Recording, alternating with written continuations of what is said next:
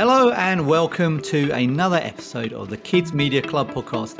I'm Andy Williams. Hi, I'm Jo Redfern, uh, and we are delighted to have Emily back with us today, and we have a special guest. Over to you, Emily.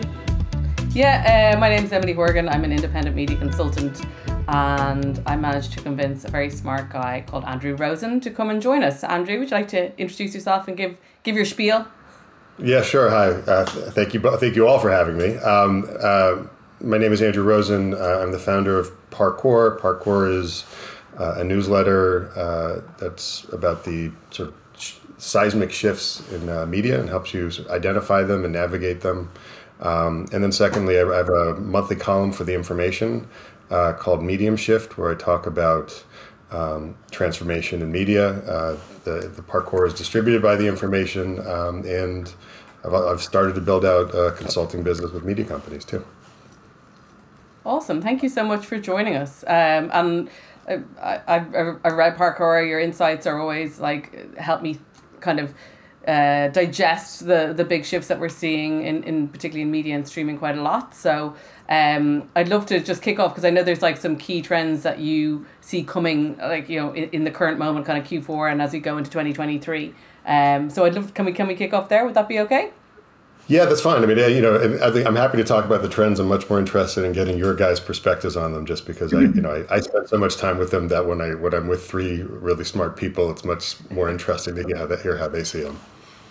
Oh, awesome!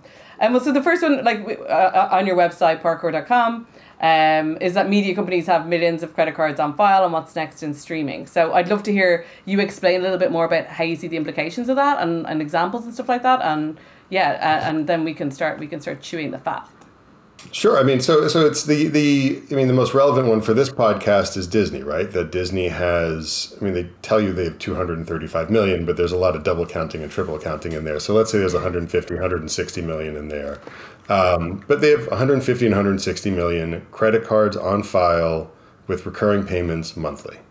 Uh, that is an entirely new business, and the you know and and it's replacing the legacy linear model where you just got you got those payments from cable companies uh, in addition to advertising revenues. But now you have this direct to consumer relationship with over 100 million people. For Paramount, um, that's what 70, 80. I mean, they're, they're getting they're starting to climb up. I think closer to 90 uh, million consumers mm. worldwide. Um, and then uh, Peacock has 20 million, uh, but then you know, I guess you have to include uh, uh, you know, Sky Showtime and all these other services. But the point is that all these legacy media companies have never really wanted to understand the customer the way that a direct to consumer business does. And now they have all these credit cards on file. Now they have all these um, these relationships. Now they need to understand their consumers. What do they do? What happens next? Yeah and and you know I got really my you know my ears perked up when Bob Chapek the Chapek was uh, uh, was was CEO of Disney and he was talking about Disney Prime and you know at D23 they had all those announcements about people who had a Disney Plus account getting all these special perks. And so I think that the uh, sorry do not disturb. Uh, but the the I, I think that the problem is the problem is that you know, it, it's fascinating that Chapek was pushed out because I actually think the business logic of what he was saying was right. Like if you do have these, if you do have these credit cards on file, and if you know what they what they want, then there's ways to create additional delight, right? That that yeah, and that delight that you can monetize. And you know, what does it mean? All of a sudden, somebody's attachment to your content is no longer through your first party content through a third party distributor. It's your first party content through a first party distributor and then it can also be through a first party merchandising channel, right? Yeah. Um, yeah. And so you know that we can sort of, I wanted to lay it out there, but that's the way that I thought about the theme because I do think that it is the scale of the achievement is really quite something, right? That the scale of Disney having 150, 160 million credit cards on file, but they don't want to go, but they like for whatever reason, Iger is rejecting the business logic that Chapek was pursuing. But I actually think Chapek, Chapek or Chapek uh, I'm getting his name wrong. I'm just totally butchering it, but that he that he. Uh, um, when you hear it last, if you forget what it sounds like, um, but that yeah. he was, uh, but that he was, that I do think that it was notable that he was a direct to consumer CEO. Sorry, well, I guess yeah. direct, head of the direct to consumer division, who was talking about Disney as a direct to consumer business, and the board and Iger rejected that, and that to me is a really interesting dynamic presented by having hundreds of million, over 100 million credit cards on file. That that's Yeah. that's interesting. I had one thought on that, which was that do you think that do you think his background in parks might have helped that mindset? Because in a way, with parks, once you're in the parks, you're kind of in an ecosystem where um, you're trying to kind of reduce any of the barriers to people cons- being able to spend their money. So, so I think there's two answers to that question. I think the answer is yes. Um, but the the other answer to that question, which I'm on a learning curve on, and I, and I you know it's it, it was it was an insight that led me to start PARQOR. And the more that I write PARQOR, and the more that I do my research and my analysis, the more that it, it emerges as a disconnect, which is I think Chapek's understanding of uh, the consumer and of the direct to consumer business model is actually not a company wide skill set.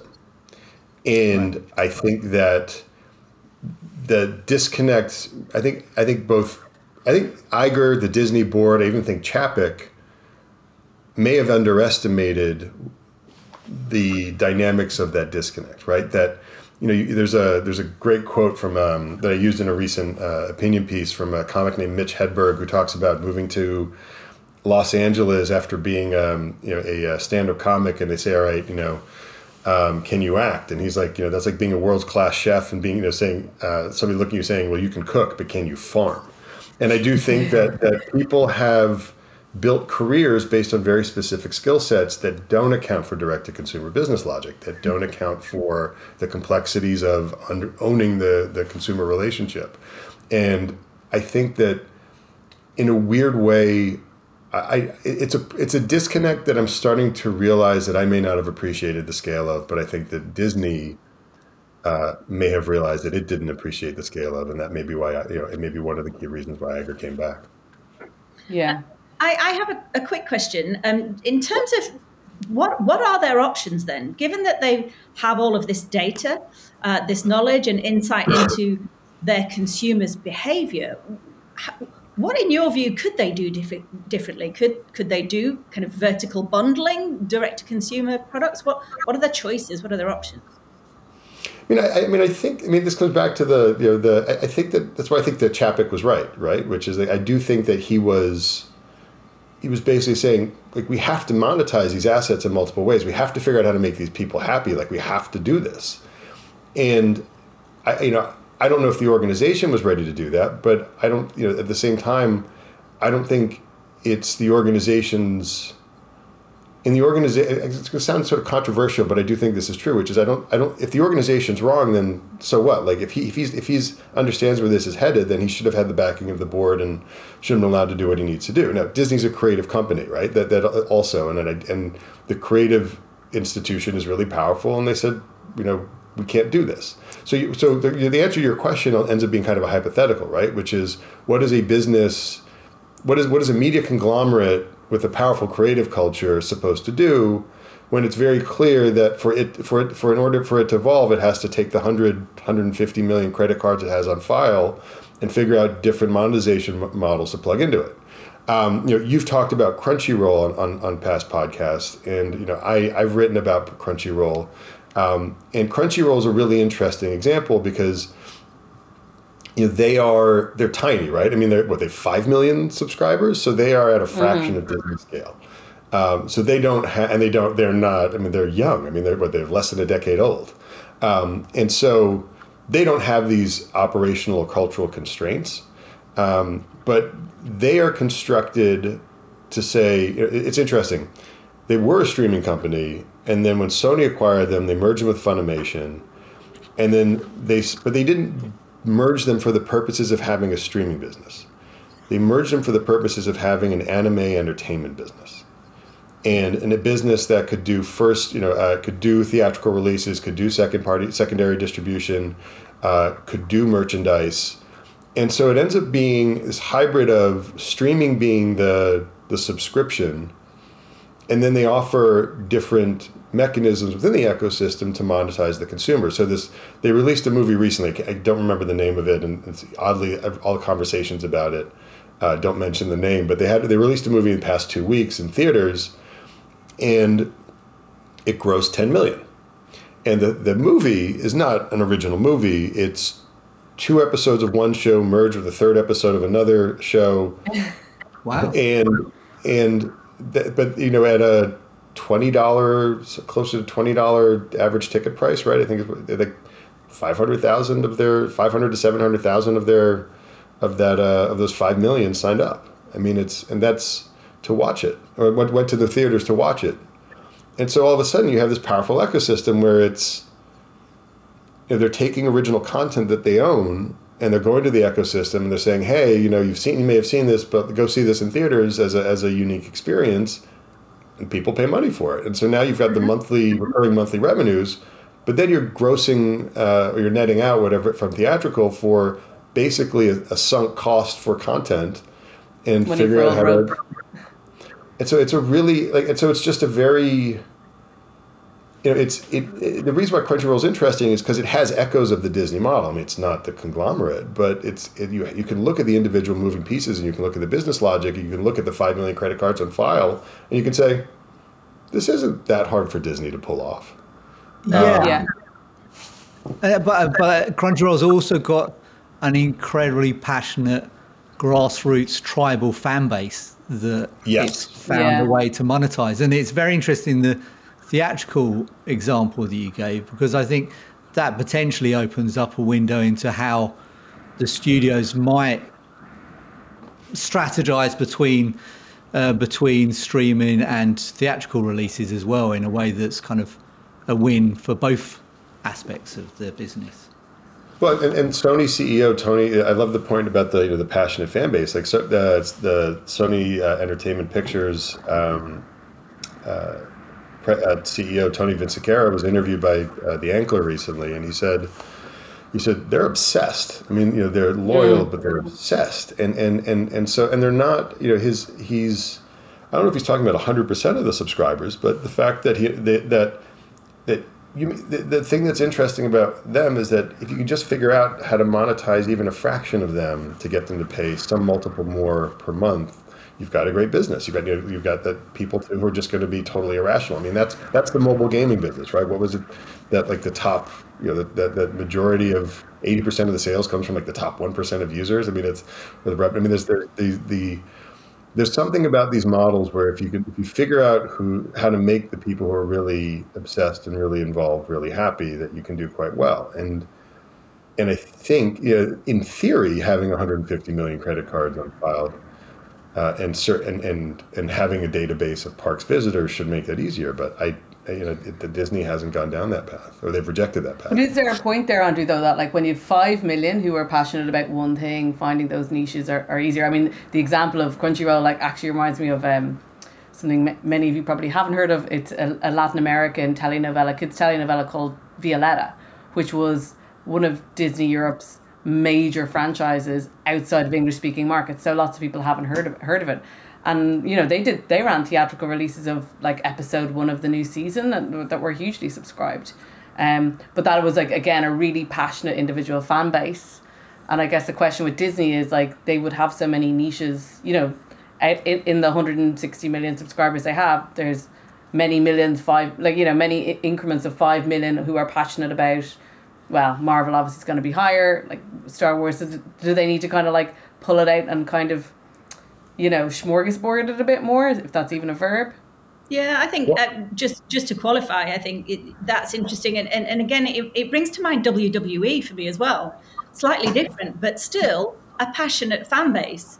Yeah. Uh, and you look at WWE, and they have one of the biggest YouTube channels on YouTube, right? Because they're super serving their fans, and their fans reward them with that passionate kind of tribal loyalty. So they've they found a way to do it. It's a slightly different monetization strategy, but they found a way, a similar way to Crunchyroll to do it. So you know, what what are Disney missing? I guess. Well, I yeah, mean- maybe. Go. Go ahead, Andrew. Sorry. Uh, I was all I was going to I was just going to add that you can see how it would work for Netflix to do, for instance, a movie, a theatrical release of Stranger Things, so kind of um, a only in the theater two hour um, story around that universe and those characters, and and I think that would do do really well. And it's kind of the marketing is already built into the to the franchise, so you can see how Disney surely would be able to kind of leverage um, that aspect of it. Yeah, I, think the, the, the, guys you guys talked about niche in recent podcasts, and I do think that that's the that I, I do think that we're kind of hitting on this really. I mean, Emily, your point's a really important point, right? Which is that Disney may not really like. I, I made I made a critique of, of Disney in a recent opinion column where I said, you know, I think that Iger doesn't realize that he that that, that his argument for pivoting away from what uh, what Chapek was doing is is that uh, uh, that he's it's, it's, a niche business. Like you know, a, a, content company that a company that pivots away from trying to understand its consumers and simply focuses on content is a niche business in, in 2023. But the, the point that you're making is an interesting one, right? Which is that Disney's actually, if Disney really stepped back and looked at what it had through 150 million credit cards on file, is that it actually just has all these pockets of really passionate niche mm-hmm. fans, and that the business you know that the creatives can keep on doing what they're doing, but it's actually the the distribution and marketing aspects of the business that really need to be rethought. And that that and that and and if you keep going down that path, you think, well, actually, the thing that Chapek got wrong is not that it shouldn't be, you know. Disney Plus as this mass marketing tool. It's actually Disney Plus as a tactical marketing tool, right? That that maybe the people who engage with Bluey are just like super crazy and passionate about Bluey, and Disney Plus should be the, the tool for engaging Bluey fans, but it may not it may not be as valuable for en- engaging fans of Mickey Mouse. I mean, and so it's just a, but it's you know it's a very different business model, and again, it requires a very different understanding of the of conversion funnels and the direct to consumer relationship mm. and consumer data that. Let's be real. Probably isn't taught in most MBA programs right now, or in, mm. in most management programs. I mean, it's. Uh, I do know that it's taught at like um, in IAC uh, that they that they have like an off uh, IAC has a bunch of direct to consumer businesses and they have like an off campus an offsite for new employees down in Texas or something that where they uh, they they teach them kind of understand the direct to consumer business model and economics and but it's it's a really I had, again it comes back to what I was saying earlier like maybe Disney just doesn't understand the direct to consumer funnel right that that, mm-hmm. that it's there are people within it who understand it but operationally and culturally uh, beyond the parks business, they just don't. It, it, makes me realize how much money potentially Disney are leaving on the table, given yes. that even if they're even if they picked five of their potential niche niches uh, and and move towards the kind of ARPU that I suppose Crunchyroll has, you think about how that multiplies, and that's a huge amount of money that they're leaving on the table. Yeah, and like if it's not Disney, like you know, Disney actually have the operations to monetize direct to consumer beyond streaming, whereas mm-hmm. all the other mar- like you know Viacom and and and uh, you know Peacock etc. They don't have you know they don't have parks, they don't have Disney Store, they don't have you know that their operations at direct to consumer are, are totally limited. Yeah, absolutely. Talking about passionate fan bases, that was making me think that kind of it set up the next question quite nicely, which was we talk a lot about the creator economy. Well, I find it more useful to think of it as the personality economy a lot of the time. But Hollywood and kind of a lot of the big studios, they kind of rely on being able to discover new talent and utilize new talent. Is that creator economy, that personality economy, a good source for that talent, or is it just a category error to think that, that that's going to feed naturally into the talent pool of kind of Hollywood and all of the studios? Uh, it's a good question. I mean, I it, it's it's a related problem, right? Which is you and you guys have talked about this, which is that you have all these creators who have spent who have built their careers, uh, and their content models around an obsessive understanding of the of the consumer, and but the, you know, do that does that translate into Hollywood? And you can look at somebody like Logan Paul who uh, you know, is a successful creator, and he's gone into the WWE seamlessly, right? I mean, like, like it's really kind of impressive that he's become that kind of character and, and that much of a talented athlete. He's a talented athlete anyway, but to be to be able to be a WWE wrestler, professional, sort of a professional athlete, uh, is really it, it's quite something. Um, you know, I it's it, it really has been a tension over the past few years, right? Who was it was Miranda Sings who failed horribly on, on Netflix, right? That she just it just didn't go anywhere after she had a Netflix show. Um, and so there's there is that angle like the individual talent are they Hollywood talent right and the, I think the answer is no because they reject they reject anybody shaping their personas that they control their personas they evolve their personas that they prefer to be dynamic and and um, and agile. Um, and Hollywood is not dynamic and agile. I mean you know you package somebody and and, and you, re, you repeat the packaging. And so I think that you know the but, but at the same time that I'll tell you something interesting. I did a presentation um, in Germany for a German media company for the trainees, um, and I talked about the creator economy. They talked about the exact topic that we're talking about, and they all looked at me funny and they said, "You know."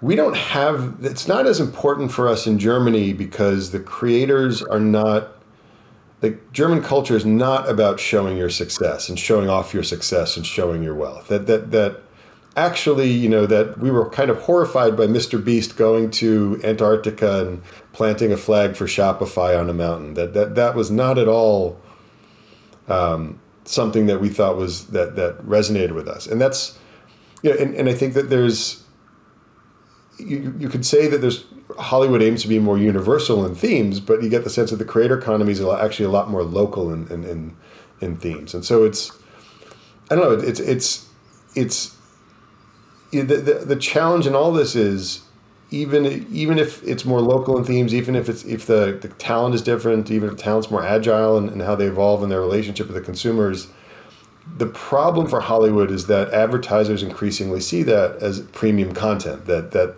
the IAB just recently observed that spending on creator content by advertisers is growing is, is growing faster than spending on um, you know, legacy media content that was traditionally in Hollywood content that was traditionally considered premium content, and so that the the the comparison is very much an advertiser driven one, right? That and but it's also one that's kind of driven by the how t- technology has democratized the ability to create great looking content and edit it. And I think going back to your point about advertising as well, what I like about the creator economy and that, that, that I've certainly observed is going back to your point about, you know, by nature it's more local. They have forensic knowledge of their audiences. And therefore, the advertisers know that they're advertising dollar is going to be much more efficiently spent, right? We all know about how you might as well just burn money rather than put it into Facebook ads. But actually, these creators know their audience. And so advertisers are looking at these creators with their authenticity and with their knowledge of their particular niche and knowing that those advertiser dollars are going to work much harder in that sense. Yeah. Yeah, yeah. Sure. I think uh, that's what I was thinking, Jo. was like that. It's it's it's actually relates to point one of like really really understanding your niche, even if mm-hmm. it's and it doesn't always have to be the kind of traditional audience segments. It's it's it's down to that kind of fandoms and the communities that these creators um, cultivate, um, and then they know how to monetize. Yeah, and they kind of demonstrate that themselves. So kind of this personality um, economy where you can kind of you can create your own brand, your your own product, like Prime, for example, with Sidemen that that that was an enormous endorsement of the fact that you've got a incredibly powerful marketing base to be able to launch a product. They're kind of suddenly they've got one of the biggest drinks products on the market. Yeah, based yeah. on their personality. I haven't drunk it, and maybe it tastes delicious. I did. That's terrible. It's terrible. No, I think it it's not good. It's not. A, it's, it's not a good drink. I, I, I, the first time I've had a drink I had a drink that was like for public consumption, and I felt like this thing is engineered in a way where it doesn't really care. Like it, it, it made me feel ill. I really did not feel that after drinking it. Yeah, that that doesn't surprise me. Yeah. Oh but gosh. In of, um, you know, in your view, sorry to jump in, Emily. This this idea of creators as media businesses or burgeoning media businesses. I mean, again, going back to this taking control of their own destinies, which is not something that Hollywood necessarily would let them do. They are taking control of their own licensing, the brand extensions. We've got Prime, the Sidemen are looking at hospitality now. You know, we've got Mr. Beast with his Feastables line. How soon before one of these creator media businesses decide that they're going to get into animation or creating IP themselves?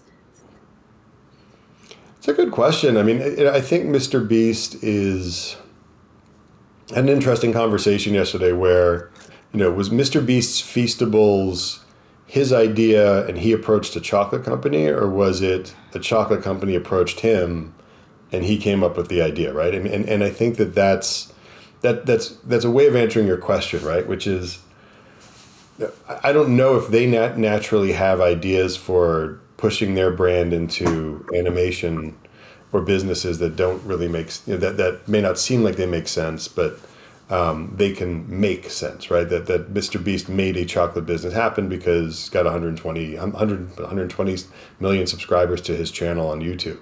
Um, and there's 2.6 billion you know, monthly active users of YouTube around the world. So there's, you know, he doesn't need a subscriber for to, to be consumed and to sell a chocolate bar. I do think it, it, it's a, it's a really great question because you know I, do think it's the thing that the Chernin Group seems to be focused on, and they made you know they just made that envision that investment in Night Studios, and now they've launched Night Capital to find other creators, but and I guess Candle Media is focused on a version of this too, right? And and I think Candle Media is actually doing this, right? That they've started to roll out individual characters from Cocomelon, I think, uh, into their new sh- into a new show. So so it's. I think the short answer is it depends. I mean, I, it's a very weird. You've hit. You've asked a great question that kind of hits upon the weakness of the model. That there aren't. You can't look at it and say, well, that's you know, that's where they're going to take this business now, right? That that that forty years ago, when there was a sitcom on TV and there was a popular character, you know, the writing room would be like, actually, we could probably do a spin-off show for this character. Um, and you can sort of guess that for shows now, but it's harder to do that for a creator. They, they are, um, you know, the spin-offs tend to be like the people who guest appear in their in their videos, and they're compelling enough characters that they start their own channels. Um, I don't know. It's it's um, it's a really great question. I, I don't know. I, I don't even know how to begin thinking about it. I do. I do wonder that as these creators that have grown up living their lives on their channels become parents themselves, then all of a sudden the interest in creating perhaps a new animated kids IP is going to peak. So you know we might we might see it in the next five years or so. Yeah. No, yeah. You, Did you, see that Teen Vogue piece? Did you see that Teen Vogue piece about a, a, a, a, like a vlogger family? She she wouldn't be named a vlogger family kid though, who was like my my childhood was so away. like all the all the problems all the problems with that particularly for kids who are brought up in these kind of vlogger families. Like she was like uh, my whole childhood was taken away from me. I've like I worked my whole way through. None of that money's even been put aside for me. i am gonna have to leave out my leave my house, divorce my parents, and I don't see a cent of it. And yeah, that that was that was an interesting one I saw recently. I have to say, pretty brutal. um, I think the, the, the funny, the weird thing about the, the, the the unique thing about creators, I suppose, though, is that kind of relationship with the consumer, and you know, it, it is also it's a it's very barrierless right like that's they've come up on, on platforms like youtube and and um you know on tiktok and that where the whole point is it's free to access and and you know that's how they're able to access that kind of an audience um, and that kind of had me thinking about one of the other trends you'd mentioned andrew which is you know this this idea of scarcity in content previously scarcity was value and, and definitely netflix were were, were, were very inve- invested in that approach for a long time where ironclad keeping their content for their platform was the key way they saw as adding value. Um, so I'd love to hear a bit more about what what you think about that because definitely for kids, scarcity when you're building a kids brand isn't isn't gonna serve you. You need to have everything everywhere all at once, like the film. yeah, it, it's a scarcity is an interesting one because scarcity is an ad model. It is ultimately about advertising. I mean, it is about. Uh, I mean, it, it's it's informed by two things, right? So it is it's in it's the theme is informed by or the trend is informed by um, upfronts, right? That in the U.S. there's upfront sales where that the entire advertising sales process was basically networks would be able to go to advertisers and they say, you know what our distribution is through our third party you know, linear distributor, whether it's a Comcast or um, uh, I mean, all these guys have changed names over the years, or Charter. Um, or Cablevision, and so so these are the audiences we reach, and because we reach 100 million homes around the U.S. and you want to reach 18 to 34 year olds, well, we have 18 to 34 year olds watching TV in the millions, and and therefore we have scarcity, and therefore you should spend money with us. And now scarcity is Google, Facebook, Roku going to advertisers and saying, you know, if you want to find 18 to 34 year olds in the US, just spend money with, you know, spend however much you want with us over the course of the next month, and we'll, we'll easily reach a million 18 to, you know, a million 18 to, th- millions of 18 to 34 year olds around the US. And, and so, you know, the, the question becomes, well, what is scarcity, right? That, that, that that when you start going down the path of streaming, scarcity becomes ephemeral. That it becomes it just becomes instantaneous and then gone. Um, and and Netflix's model, you know, the binge model, creates scarcity over a 28 period a day of 28 a period of 28 days, and then it's a steep decline in consumption. Um, and so you start you start have to when you start looking at that through the lens of scarcity and you realize that scarcity is ephemeral then you can start thinking about their advertising business you can start thinking about the scale of their business and you start have start having to ask like you know is if there's not scarcity anymore how is the you know what is the purpose of this business right that that and and of this because it's it's scarcity is probably the strongest counter argument to any of these streaming businesses right that it's you know paramount is Paramount has surprised everybody with the accomplishment of the scale of its of, uh, of Paramount Plus. But if you sat down and you said, well, what do people really use it for? You know, you know from antenna data that they have like a six point six percent monthly churn rate, um, and that you and that beyond like Top Gun um, and and Yellowstone sort of offshoot shows, they don't have anything. Uh, I mean, they have Nickelodeon content, but they, you know, and, and it's clear Nickelodeon's a big part of what they do, but they don't. We don't really know how Nickelodeon content performs because they don't really show up in any of the ratings, uh, the third-party ratings, and so you just have this scarcity. Just ends up being a question of well, what do you actually have, right? Like, like what is the purpose of this business? Because it's not because it's it's it's not just a you know. Uh, the old, you know, the, the, the great old days that, you know, that of, of um, scarcity and linear and now it's gone. It's that they're still pursuing the same model that worked in scarcity and streaming, but the value of scarcity is so different and it's so different to advertisers uh, and the things that create scarcity, that create um, moments of, of scalable viewing online um, are fewer and fewer. I mean, the, you know, the Chris Rock concert is a perfect example of it on Netflix that – that was that that was actually scarcity in the legacy media sense, but in the global sense, which is unusual. Um, that that I was watching it at the same time as somebody who might have been watching it in the morning in Korea, right? I mean, I, you know, it's um, that that that was very different to me. I never felt that watching the Super Bowl. I might have known it, but that person watching mm. the hmm. Super Bowl in Korea was not watching it on the same app as me. But I'm on the same app. We're both on Netflix, and we're both getting this live stream. That's scarcity, but it's not scarcity because it ended. You know, there was no yeah. like, yeah. Yeah, because it becomes kind of how you, how you ration the content in some respects, doesn't it? That um, the the time is kind of an ultimate way of rationing content. If it's a live experience, then you've only got that window in which to see it. So as you said, that's the scarcity there.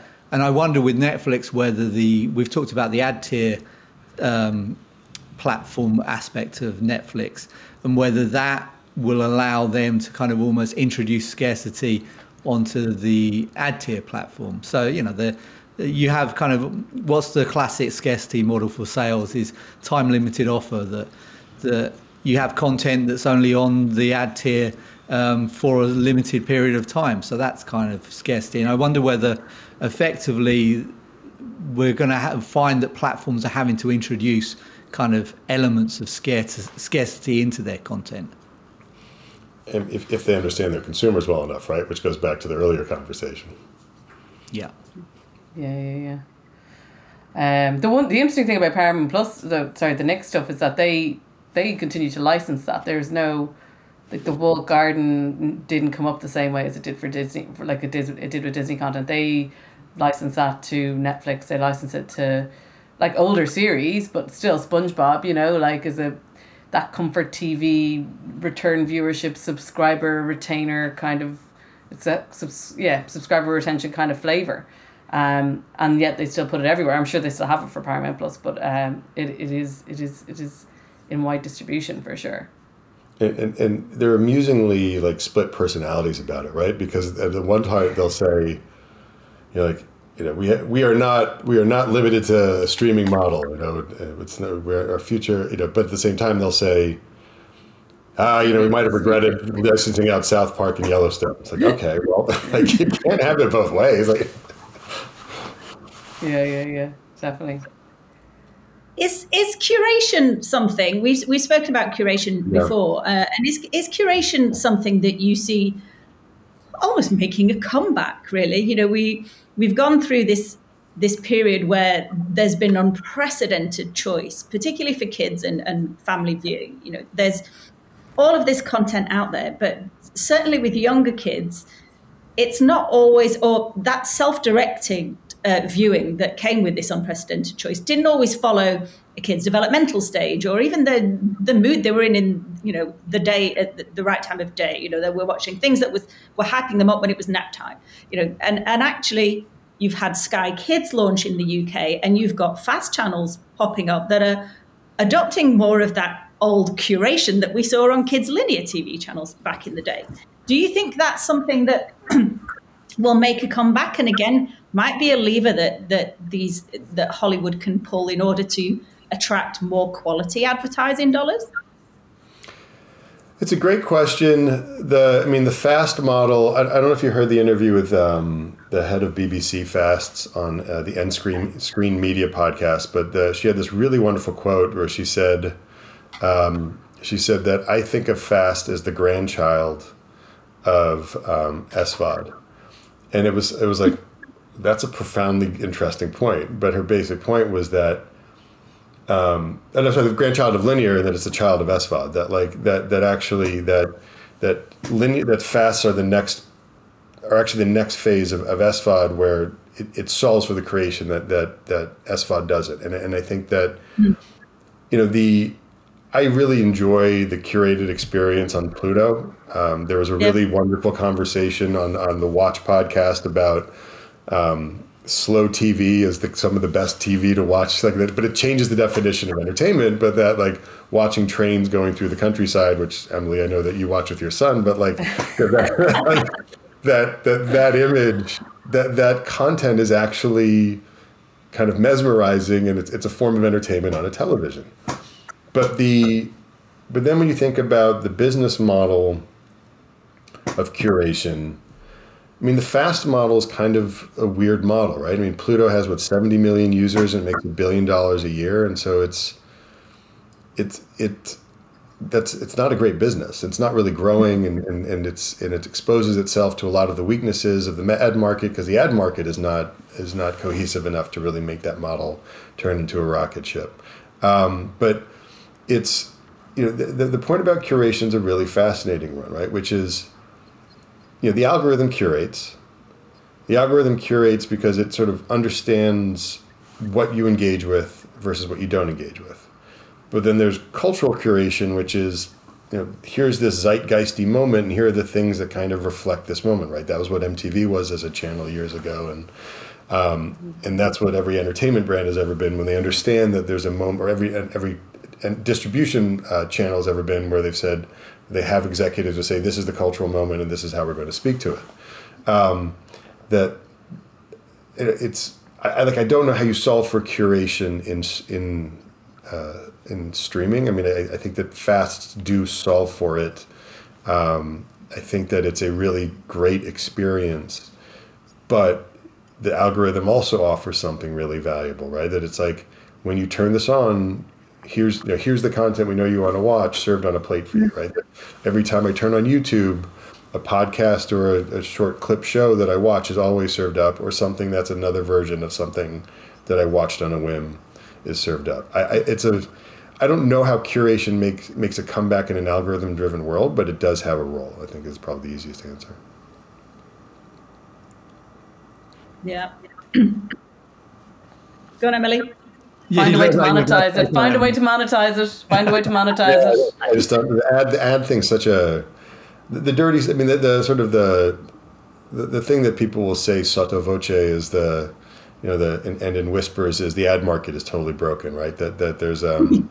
Yeah. Uh, there's a guy who I, I really respect, uh, uh, the CEO of Simulmedia, Dave Morgan, and he writes about this, and he's just been talking about like, like why are we living through a moment where everybody's taking all the ad tech that very clearly did not work mm-hmm. in display and repurposing it for video? Why is this happening?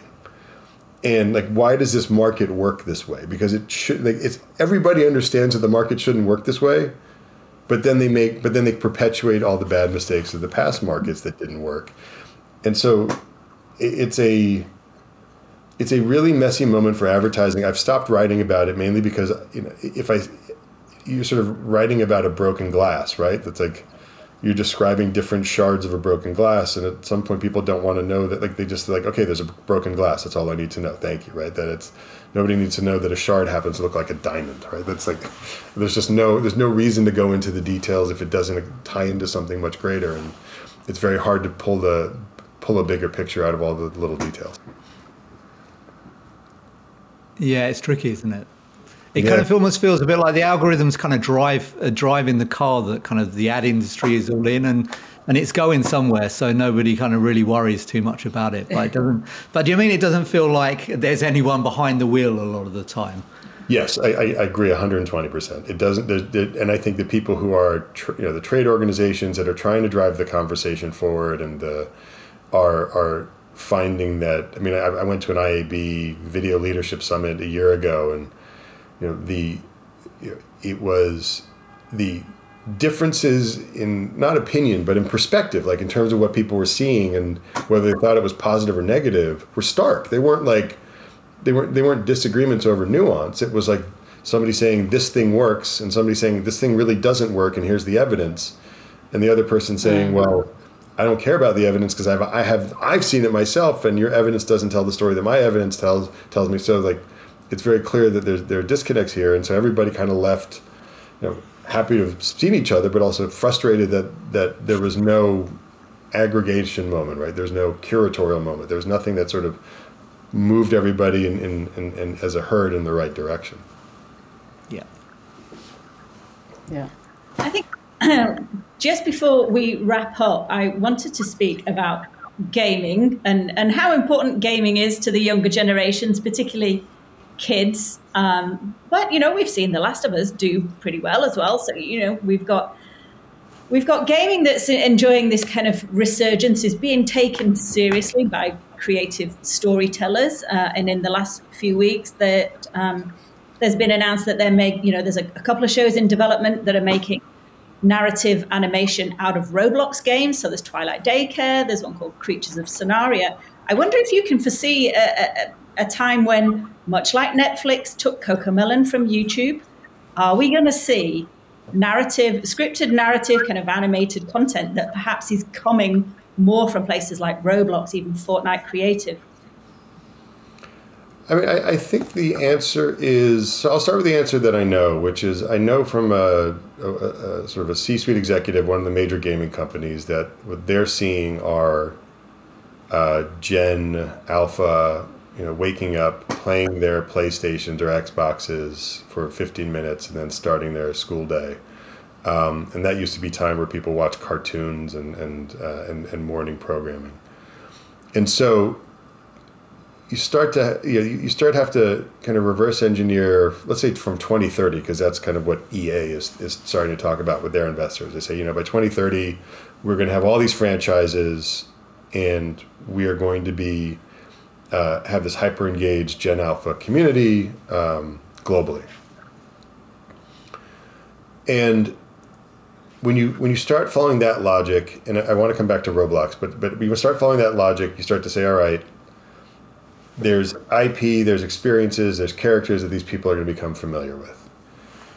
And EA is not going into original content production for video or streaming, but to your point, the IP is that much more a day to day part of people's lives, which you know could be what explains the success of Last of Us, right? Um, versus something like Castlevania, which is like 40 years old and is, has not been a day to day part of anybody's lives for a long time. Um, and so I, I, I, sort of wonder about, and so if you take that logic, and go back to Roblox, you'd be like, in, in Fortnite, you think, yeah, I mean, like it, it becomes a question of, of, of what, you know, what it is about that day to day experience that can be replicated in a show, right? I mean, the, the beauty of The Last of Us is that it was written, um, uh, it was written kind of cinematically as a game, and they knew that it mm-hmm. could also be a show, but and things had to fall in place for it to become a show. And so, I think that's the simple. That's a simple answer, and probably won't be the only answer to your question, but I, I do think that the data suggests that there is, you know, the data suggests that the sort of Gen Z, Gen Alpha at this point are like 50 50 on gaming and streaming. So um, it be, it, you know, it, it's, it's an interesting question of what are the stories um, that they that they've experienced that will also work in another format. And I, I, I, I don't know. Uh, and I don't know mm-hmm. if Roblox is thinking about that. And I don't know if the nature of these platforms where the stories are ephemeral, right? That you play the game and, and then you know there's sort of overarching storylines, but the experience for the users is, is ephemeral. I don't know. It's um, uh, it's it's the it, we are at a point though where you, you I think we're going to see a lot of experimentation, so that'll be um, that'll be absolutely worth watching and then circling back and, and reviewing. Mm. I think the looking at YouTube, the machinima content that's on YouTube, where people are playing the games and, and making their own little stories out of it has been so popular. But again, that doesn't necessarily mean that it will stretch into a long form series or, or, narrative content. I mean, I guess it, it, it might, right? You know, um, kids still like narrative. They like stories based around characters that they love, even if they just manipulate them on Roblox and largely hang out, don't necessarily do much with them. Um, but it's it's something I think I think your point is right. Actually, I think we'll see a lot of experimentation, but I wouldn't be surprised if one or two do land, whether it For is sure. Twilight Daycare. Um, yeah, and I think it's going to be a really interesting source of new narrative. I think in the in the next twelve months or so. I think it definitely has to, Jo. I think it, I'll take my money. Just take my money. take my money. Place the bet. Like it, you know. And then, like you say, not every single, not every single IP, but you know, there's still depth being built there, you know, and I think there's been like, there has been a bit of a struggle with Hollywood to convert game, you know, gaming to, to ga- games to streaming a bit. There's definitely been like cultural disconnect between the two industries. Um, and it's taken a while to, for, for them to get it really, really right, which mm. I think, you know, The Last of Us has done. Um, and there's been iterations that haven't been as strong and, and, and, and there'll be those same teething issues with the metaverse and metaverse games and, and, and traditional media formats but it has to happen it has to happen definitely yeah i mean and, and just one last point on that i just i do think that the um, that it does also reflect the thing that we were talking about earlier right that, that gaming is a direct to consumer business that that evolves based on consumer feedback consumer engagement the super passionate fans yeah. um, mm-hmm. and Hollywood doesn't. Yeah, and and interestingly, the production side of it is merging as well, really. So particularly on the animation, is that now animation for uses the same engines that a lot of gaming um, pro, programmers use. So you're kind of having teams that are kind of moving from gaming to animation and back again. So that so that makes a difference in terms of the mindset of the team behind it. Yeah, the, the Unity, the Unity and Unity platform. That that uh, that that is the dirty. That's a very that, like we could have a whole other podcast conversation on how that impacts.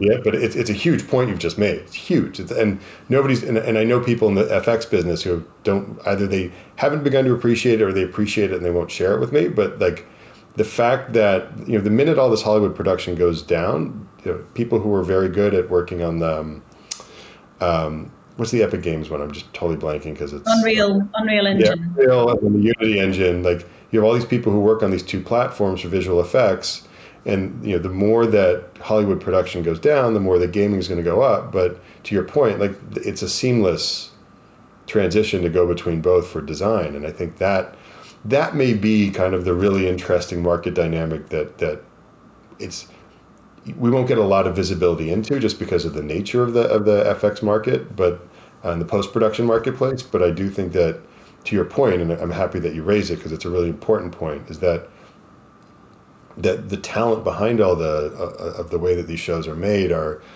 are sitting literally like you know the colossus of Rhodes. They got one foot on one side, one foot on the other, mm-hmm. and they are. It's, it's a really powerful place they're in. It's also a powerful dynamic that's probably more important in shaping where the future of entertainment's going than like any of these CEOs thinks of uh, thinks they're doing.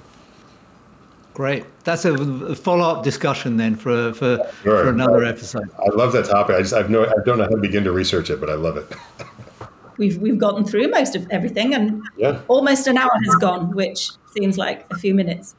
No, I, I really love chatting with you guys. Really excited. I mean, it's you know, you sort of walk through the wilderness, then you hear people speaking your language, and you get very excited. So I, I, it's been great to connect with you guys, and I, admire all of your work, and because uh, I follow each of you on, on the various different platforms. So it's a real pleasure. Thank you.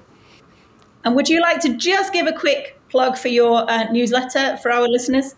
Sure. So, um, so I write PARQOR about two essays per week. Uh, I really focus on something that's happened in media and try and connect the dots for you. It's something seismic and just try to connect the dots for you in a way that you may not be seeing. Uh, quietly, I'm sort of emphasizing on the direct to consumer business logic and the disconnects between that business logic and then sort of legacy media business logic. And uh, there's other fun stuff that, that plays out in there, but that's really the, the, the, the gist of what I do. And then um, and then I also have the medium shift column, and you can sign up for both. Uh, you can read both and sign up for both on uh, on theinformation.com. Um, but you can also learn more about me on parqor.com uh, at parqor.com. Great. Thank you so much for joining us. That's been absolutely fascinating. No, real pleasure, guys. Thank you. Thank you. Thanks, guys.